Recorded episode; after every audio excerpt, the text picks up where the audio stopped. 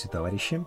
Это подкаст проекта 1895 Йоу, лихие 20-е, о том, как снимали, показывали и смотрели кино в 20-е годы 20 века. Его ведущий я, главный редактор Станислав Дединский. И я, историк кино Наталья Рябчикова. А, мне показалось, ли ты покашляла? Это моя фамилия так звучит. Точно, хорошо, все, успокоила, потому что... Короче, Склихосовский! Сегодня у нас экстренный выпуск, посвященный тому, как эпидемии влияют на киноиндустрию. В наши дни коронавирус, который переносит премьеру Джеймса Бонда на конец года, а отменяет фестивали, а в 20-е годы 20 века испанский грипп, которого боялись не меньше, чем коронавируса в наши дни. Но и не больше, что самое интересное. В районе эпидемия. Ящер! Иначе мементо море. Моментально. В море. 18-19 год. За время Первой мировой войны, которая шла 4 года, подсчитали, что по разным оценкам в мире погибло от 16 до 20, кажется, миллионов человек. Испанский грипп, который а, бушевал примерно 10, 9-10 месяцев с лета 18 по весну 19 года, унес, опять же, по различным оценкам, от 50 до 100 миллионов человек. Поэтому сравнивать его с коронавирусом не совсем корректно.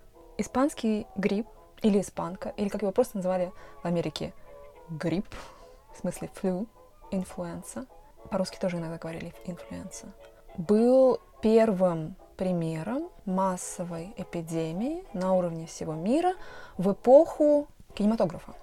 Так как это наша тема, то, в общем, мы вполне можем поговорить о том, что происходило конце десятых годов, тем более, что в какой-то мере на кино 20-х годов эта эпидемия тоже повлияла, хотя и не прямым образом. Если мы будем говорить о тематике, то можно вспомнить фильм «Носферату». Немецкий фильм «Мурнау» про вампира, который снят пиратским образом, как считается по книжке Брэма Стокера «Дракула». Да, там ключевой или один из ключевых моментов — это прибытие Носферату в город на корабле, полном мышей, которые привозят в город не только своего властителя, но и чуму. И некоторые историки кино считают, что сама эта тема очень удачно ложилась на совсем недавние страхи европейской аудитории. Аудитории, которая пережила тогдашнюю чуму 20 века, испанский грипп который на самом деле, говорят, зародился не в Испании, и вообще к Испании не совсем имел отношение, но имел отношение к Первой мировой войне. Какой был ответ правительств разных стран на эпидемию? Такой же, как и сейчас. А, закрытие увеселительных мероприятий, а, развлекательных мероприятий, иногда церквей, чаще всего кинематографов, в общем, всех источников или мест, где могла распространяться зараза. В Швеции Кинотеатры не работали, кажется, от двух до четырех месяцев. И многие из них поэтому закрылись. Не совсем. Закрылись на совсем, да, не смогли выжить. Разорились. Угу.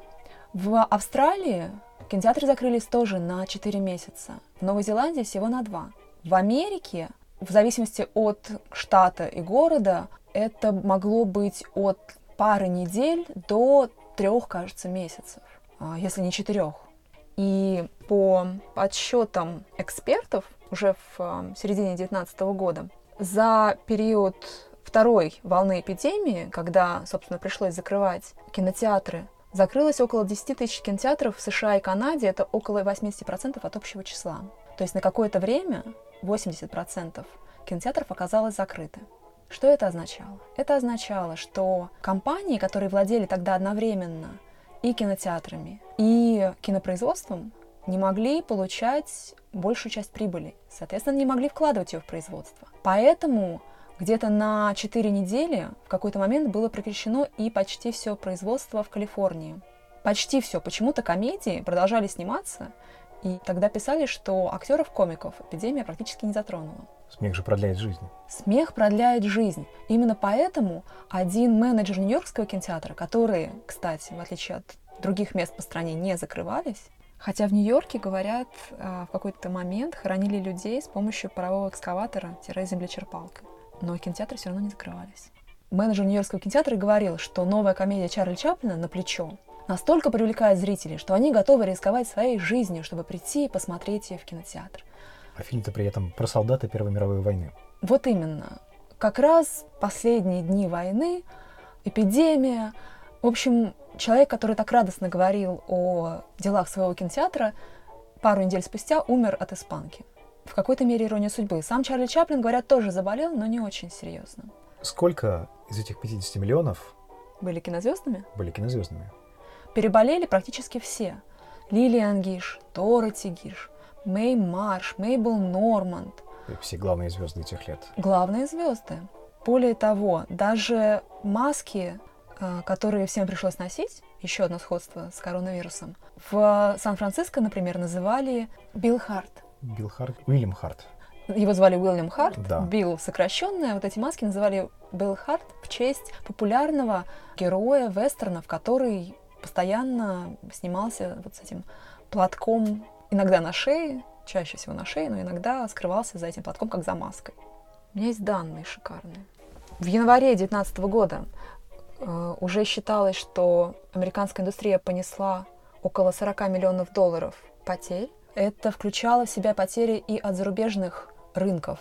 Например, Австралия, которая не производила своего продукта, а зависела именно от американского производства. Из-за того, что австралийские кинотеатры были закрыты, американские производители, прокатчики теряли где-то 25-30 тысяч долларов в неделю. Ну вот и набралось за несколько месяцев общего убытка 40 миллионов. Около 150 тысяч человек прекратили получать зарплату на то время, пока не работали кинотеатры и студии. В какой-то момент, когда уже открылось производство в Америке, было сложно найти молодых девушек на эпизоды и в массовку, потому что эпидемия, в общем-то, еще продолжалась, и многие из тех, кто хотел быть звездами и зарабатывать, ну, как массовка, долларов 5 в день, но не каждый день, решили, что им лучше вернуться к предыдущим профессиям медсестер и сиделок, потому что это в момент эпидемии оплачивалось по 10 долларов в день каждый день. Если, конечно, не были какие-нибудь скряги, которые потом пытались заплатить меньше, говоря, что температура у них была все время низкая. А если не работают кинотеатры, то нет денег на производство.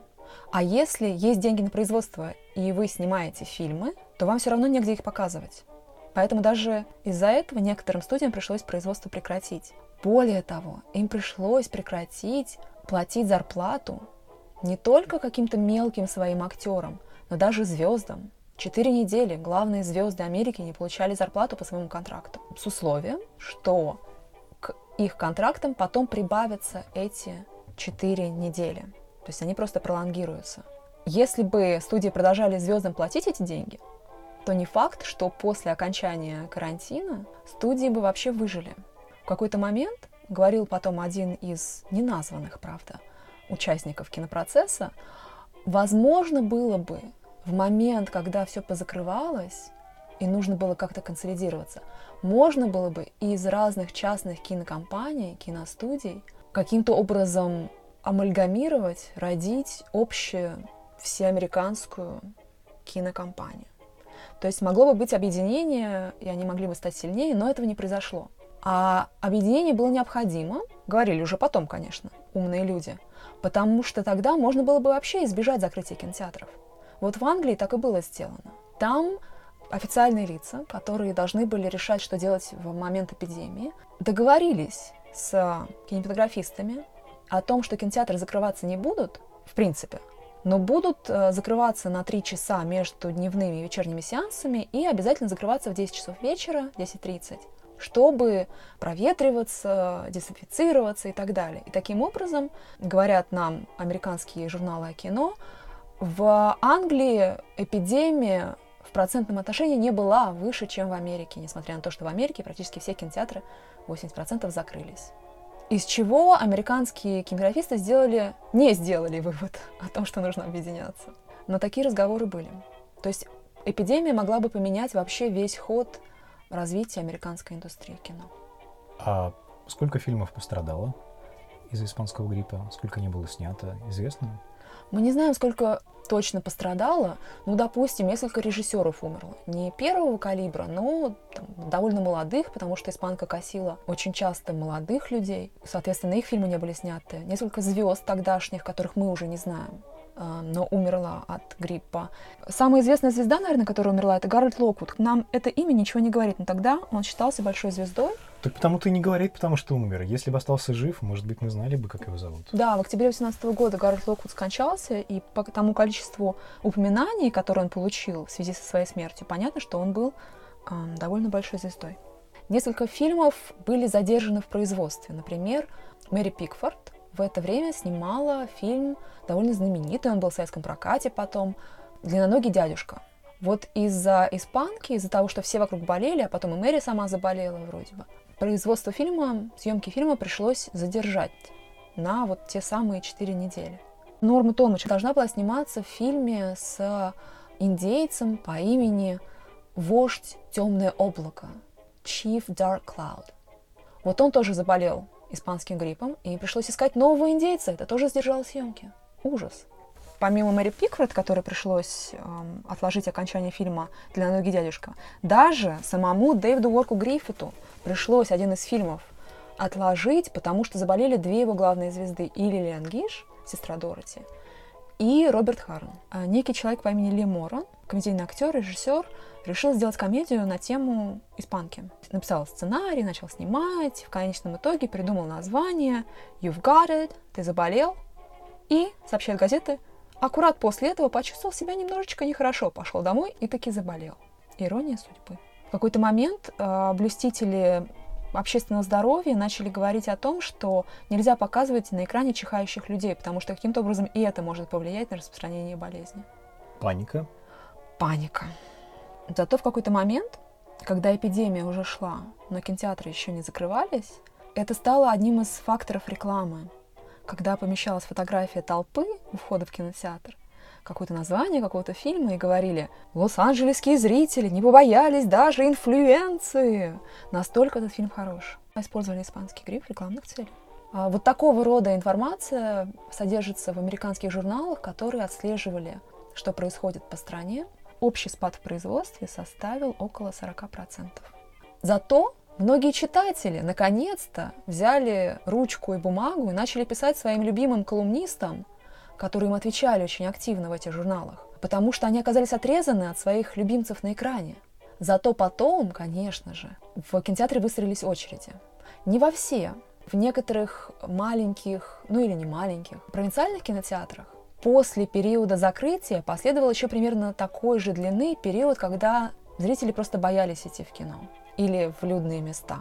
И поэтому экономически эти кинотеатры еще пострадали. Многие вынуждены были закрыться. В Иллинойсе около 200 закрылось кинотеатров. Но в некоторых местах, в крупных городах, например, в Чикаго, выстроились огромные очереди. Даже те, кто обычно, может быть, ходил ну раз в неделю, час, мог себе позволить потратить на это низкопробное, малокультурное развлечение после того, как прошел период карантина, побежали покупать ложи, ряды и так далее. Э, говорили, что э, даже день объявления перемирия не вызвал такого народного ликования, как день открытия кинотеатров после прекращения карантина. Это что был за день? Какая дата? Не знаю. Кстати, две девицы, две популярные звезды тогдашние, две подружки, э, Дороти Гиш и Констанс Томач, они были пранкстерами и пранкстерками. Что такое пранк, мы знаем. Это когда людям звонят и разыгрывают их. Ну да, еще некоторые люди в метро притворяются, что у них коронавирус, да. А. Конвульсии, вот это вот все. Но эти девушки были не совсем такие, но они устраивали пранки.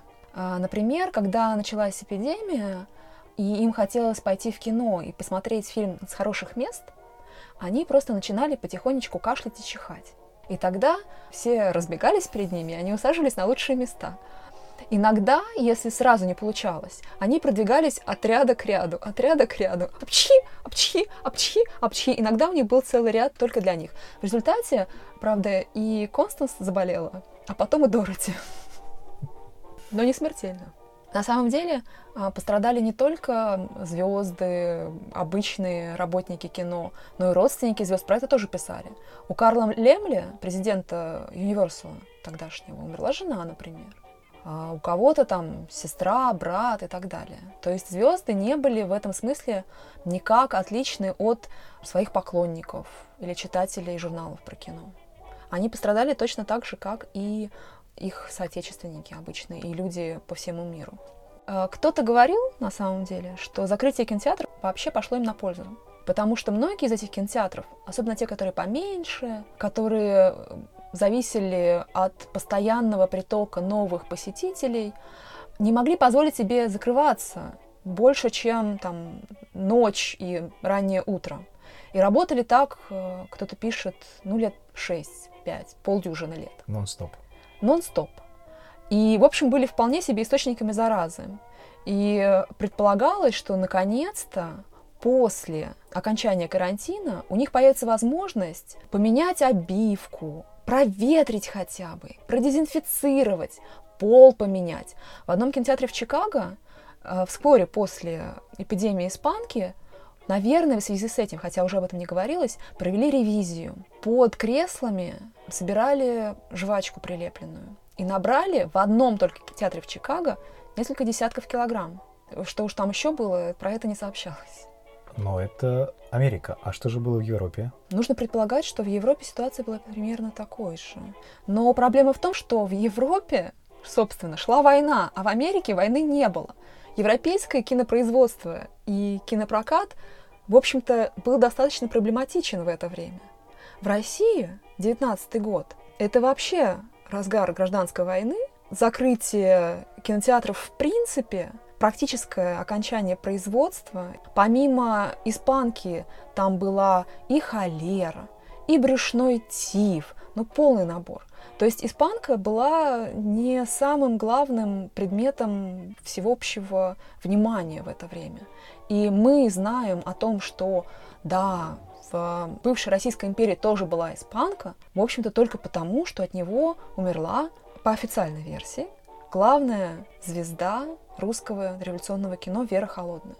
Она умерла как раз во вторую волну в феврале 19 года в Одессе. Правда, есть, конечно, слухи, что на самом деле она была шпионка, то ли пробольшевистская, то ли антибольшевистская. В общем, что ее, как это, Ликвидировали. ликвидировали. Но статистически говоря, грипп ликвидировал, наверное, большее число людей, чем антишпионские какие-то истории. Грипп убил большее число людей, чем КГБ, ЧК. Короче, Вера Холодная нарывалась, да? Ее пришлось... Мементо моря. Моменты моря. Какой был фильм по- под названием «Море» с Верой Холодной? Или это... И бушующее море поглотило ее? Да, что «Бушующее такое? море». Да. Ну, ам, гражданская война закончилась, красные победили, испанка тоже миновала, но до сих пор обе стороны охватывал страх заразиться чем-то от другой. Под разными странами я имею в виду Советский Союз и Западный мир. Например, один из русских кинопродюсеров, советских кинопродюсеров, Моисей Олейников, поехал в 22 году в Германию договариваться о продаже фильма «Поликушка», который произвела его кинофабрика «Русь». Еще в девятнадцатом году, кстати. И его в Риге, где, собственно, была пересадка, его сняли с поезда и отправили э, в баню на дезинфекцию, где также должны были продезинфицировать его одежду и, собственно, отправить дальше по этапу. У него с собой была стопка ассигнаций, которые стоили все меньше и меньше из-за гиперинфляции, но при этом деньги тоже пришлось подвергнуть санитарной обработке. Потому что во время гражданской войны в России источниками и средством распространения заразы были не кинотеатры, как в Америке, или как казалось, может быть, в Америке, а поезда, постоянно переполненные, с мешочниками, с огромным количеством людей, которые ездили в разных направлениях. И в какой-то момент в 2019 году было решено все эти поезда продезинфицировать. И из-за этого сообщение снова было прервано, и уже на московских вокзалах столпилась толпа народу, которые снова создали, возможно, очаг заражения. Неудивительно поэтому, что советская власть одними из первых заказных своих фильмов делала фильмы сан, просвет, агитационные. И готова была выдавать довольно значительного, Значительные суммы на их производство, то есть 2000-4000 рублей, да, кажется? да, фильмы о холере, о сифилисе, о еще чем-то, но не об испанке, потому что уже как-то... э, Появился даже стишок, точнее, типа частушка. Надоели Маша, Вера, полюбил Марию. Надоела мне холера, хочу малярию. Вот, это к разговору о том, что испанка была для э, жителей бывшей Российской империи далеко не главным врагом в это время. И уже успела поднадоесть. С вами был подкаст «Лихие 20 который делает команда проекта 1895.io. Я Станислав Дединский, главный редактор проекта. И я, историк кино Наталья Рябчикова. Слушайте нас на Google Podcast, iTunes и других платформах. И не болейте. Будьте здоровы!